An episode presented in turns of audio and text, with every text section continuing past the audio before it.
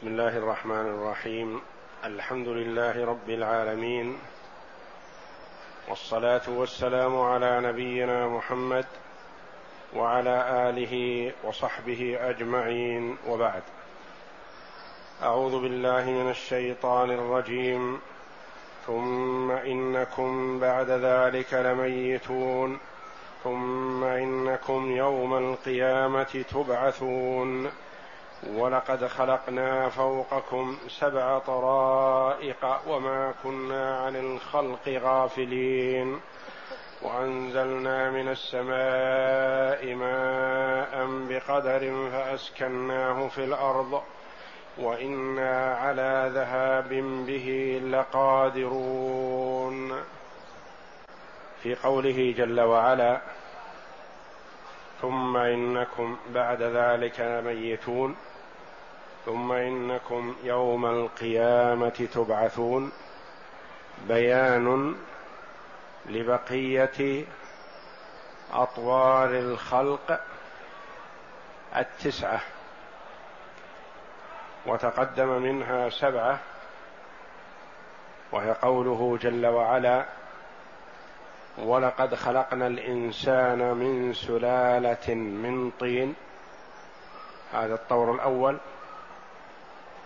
ثم جعلناه نطفة في قرار مكين هذا الثاني. ثم خلقنا النطفة علقة هذا الثالث. فخلقنا العلقة مضغة هذا الرابع. فخلقنا المضغة عظاما هذا الخامس. فكسونا العظام لحما السادس. ثم أنشأناه خلقا آخر هذا السابع. ثم إنكم بعد ذلك لميتون هذا الثامن. ثم إنكم يوم القيامة تبعثون هذا التاسع. وساقها الله جل وعلا بيانا لكمال قدرته جل وعلا ولبيان أطوار خلق الإنسان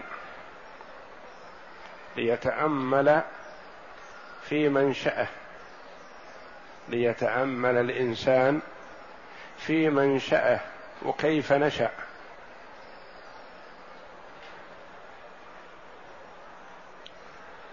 ثم إنكم بعد ذلك لميتون. يعني بعد هذا الخلق الآخر الذي هو النفخ فيه الروح إلى منتهى أجله. من حين أن ينفخ فيها الروح إلى أن ينتهي أجله. هذا هو الذي عبر الله جل وعلا عنه بقوله ثم أنشأناه خلقا آخر.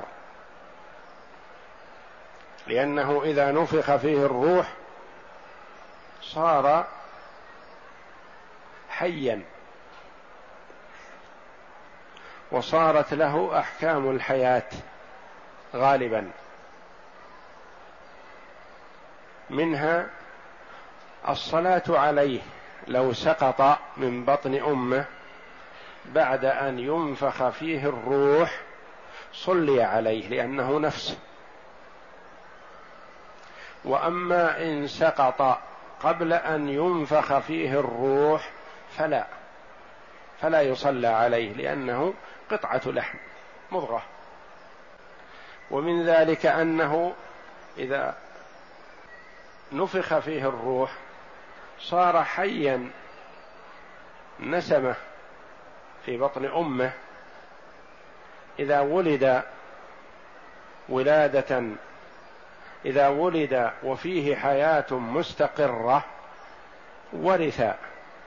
ثم إنكم يعني بعد هذا الإنشاء والتكوين والتكليف والعمل والفهم والإدراك طور حياته من حين أن ينفخ فيه الروح إلى أن ينتهي أجله ثم إنكم بعد ذلك أي بعد هذه الأمور المتقدمة لميتون. فمنشأ الإنسان من لا شيء ثم جمادا ثم حيا ثم بعد ذلك يموت. أي صائرون إلى الموت. وهذا مآل كل حي سوى الله سبحانه وتعالى. وهذا يقين لا شك فيه. ثم إنكم بعد ذلك لميتون. وناسب العطف بثم في قوله ثم إنكم بعد ذلك لميتون. لبعد ما بين الإنشاء خلقا آخر إلى الموت وذلك مدة حياة الإنسان. فناسب العطف بثم. ثم إنكم يوم القيامة تبعثون. إذا قامت القيامة إذا نفخ في الصور نفخة البعث أحيا الله جل وعلا كل من مات. ولقد خلقنا فوقكم سبع طرائق. خلقنا فوقكم يعني في جهة العلو في أعلى وهي السماوات السبع سبع طرائق والواو واو قسم واللام واقعة في جواب القسم المقدر. والله لقد خلقنا فوقكم. وهذا بيان لمنة الله جل وعلا ونعمته على عباده مع ما يأتي بعد هذه الآية. بعد بيان أصل نشأة الإنسان ومنتهاه بين جل وعلا ما تفضل به على عباده لحاجتهم والطرائق المراد بها السماوات السبع. قال الخليل بن أحمد والفراء والزجاج أئمة اللغة سميت طرائق لأنها طورق بعضها فوق بعض. يعني وضع بعضها فوق بعض. كل سماء وما فوقه مثله. يقال طارقت الشيء جعلت بعضه فوق بعض. يقول والعرب تسمي كل شيء فوق شيء طريقة. ولقد خلقنا فوقكم سبع طرائق والسماوات سبع ولكل سماء سكان من الملائكة. ويقول صلى الله عليه وسلم أطت السماء أي سمع لها أطيط وصرير وحق لها أن تعط ما فيها موضع شبر إلا وفيه ملك قائم أو راكع أو ساجد أو كما قال صلى الله عليه وسلم. يعني أنها ملأى بالملائكة ليس فيها فراغ. سبع طرائق وما كنا عن الخلق غافلين. فالله جل وعلا حافظ لخلقه. مدبر لأحوالهم مراقب لأعمالهم معطيهم ما يحتاجون جل وعلا. فأمسك السماء جل وعلا أن تقع على الأرض إلا بإذنه. ولو وقعت السماء على الأرض لهلك من في الأرض. لكن الله جل وعلا أمسك ذلك. وأمسك الأرض جل وعلا في أن تميد أو تتحرك أو تتزعزع بأهلها. ودبر لهم جل وعلا كل ما يحتاجون إليه.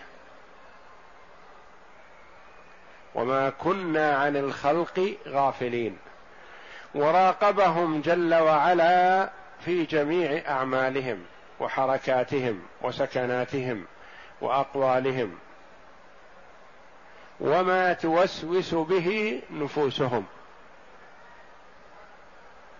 يعلم سرهم ونجواهم جل وعلا. يعلم السر وأخفى. وما كنا عن الخلق غافلين. وأنزلنا من السماء ماء بقدر. وأنزلنا من السماء هذا مما امتن الله جل وعلا به على عباده. والمراد بالماء هنا المطر. وبالمطر حياة الأرض وما فيها من حيوان وحي. فأنزل الله جل وعلا الماء وصرفه وجعل منه الأنهار ومنه البحيرات الحلوة ومنه ما كان في باطن الأرض ومنه ما كان قريبا ومنه ما كان بعيدا حسب ما يحتاجه العباد جل وعلا. وأنزلنا من السماء ماء فالماء أصله وخاصة الماء الحلو من السماء. قال بعض المفسرين المراد بالماء هنا العذب.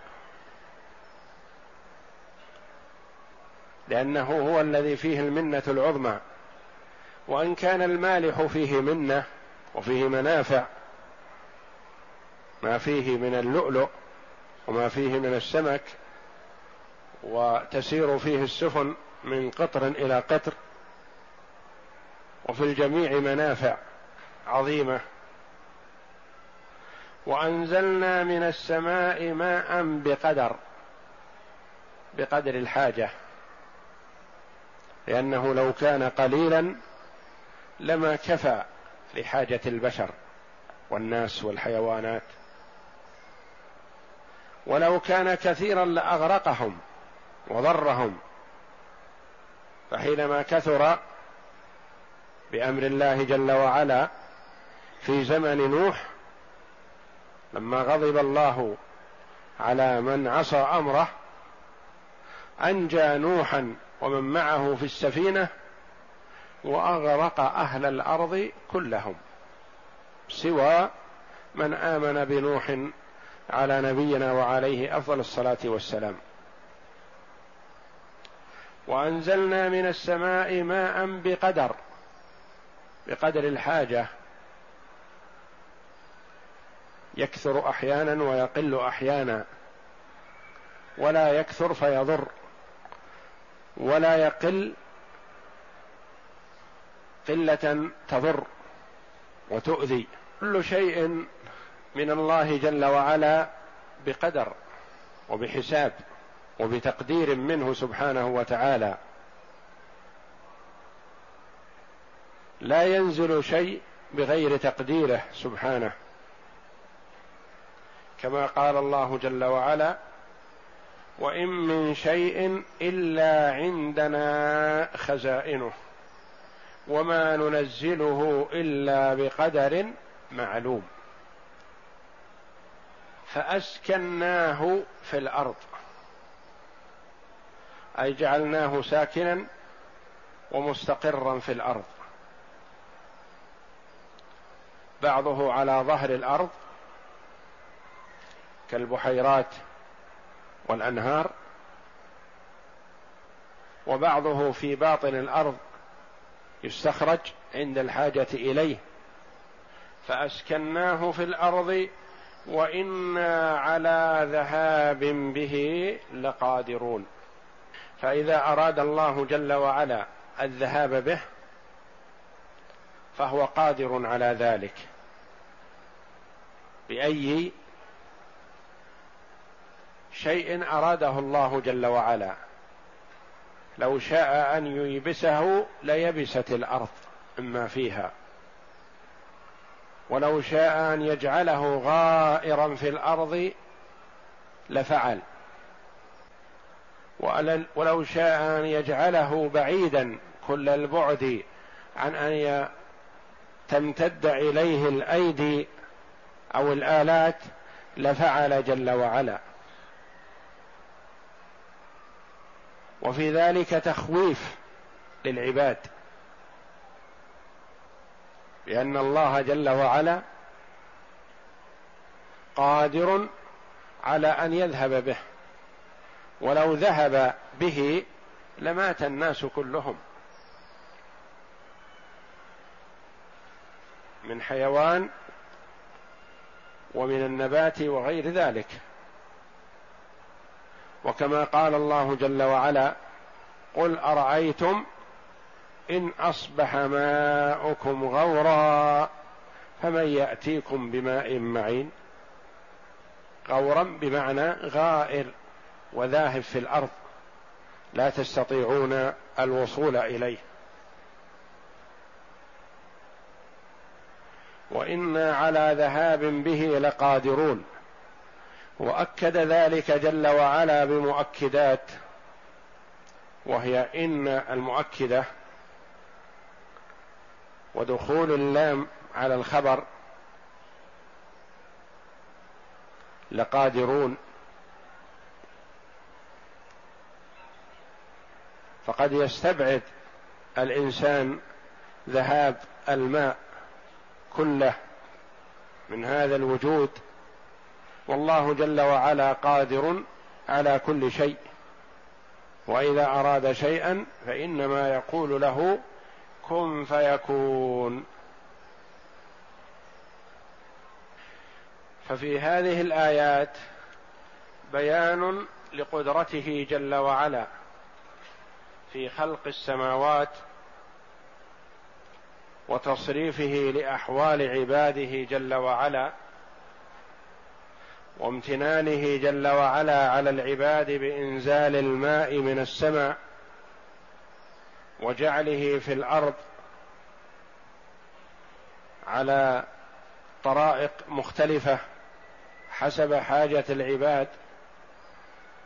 وتوعد العباد وأنذرهم بأنه قادر على الذهاب به وسحبه إما برفعه إلى السماء أو بأن يكون غائرا في الأرض لا يستطيعون الوصول إليه. وإنا على ذهاب به لقادرون. والله أعلم. وصلى الله وسلم وبارك على عبد ورسول نبينا محمد وعلى آله وصحبه أجمعين.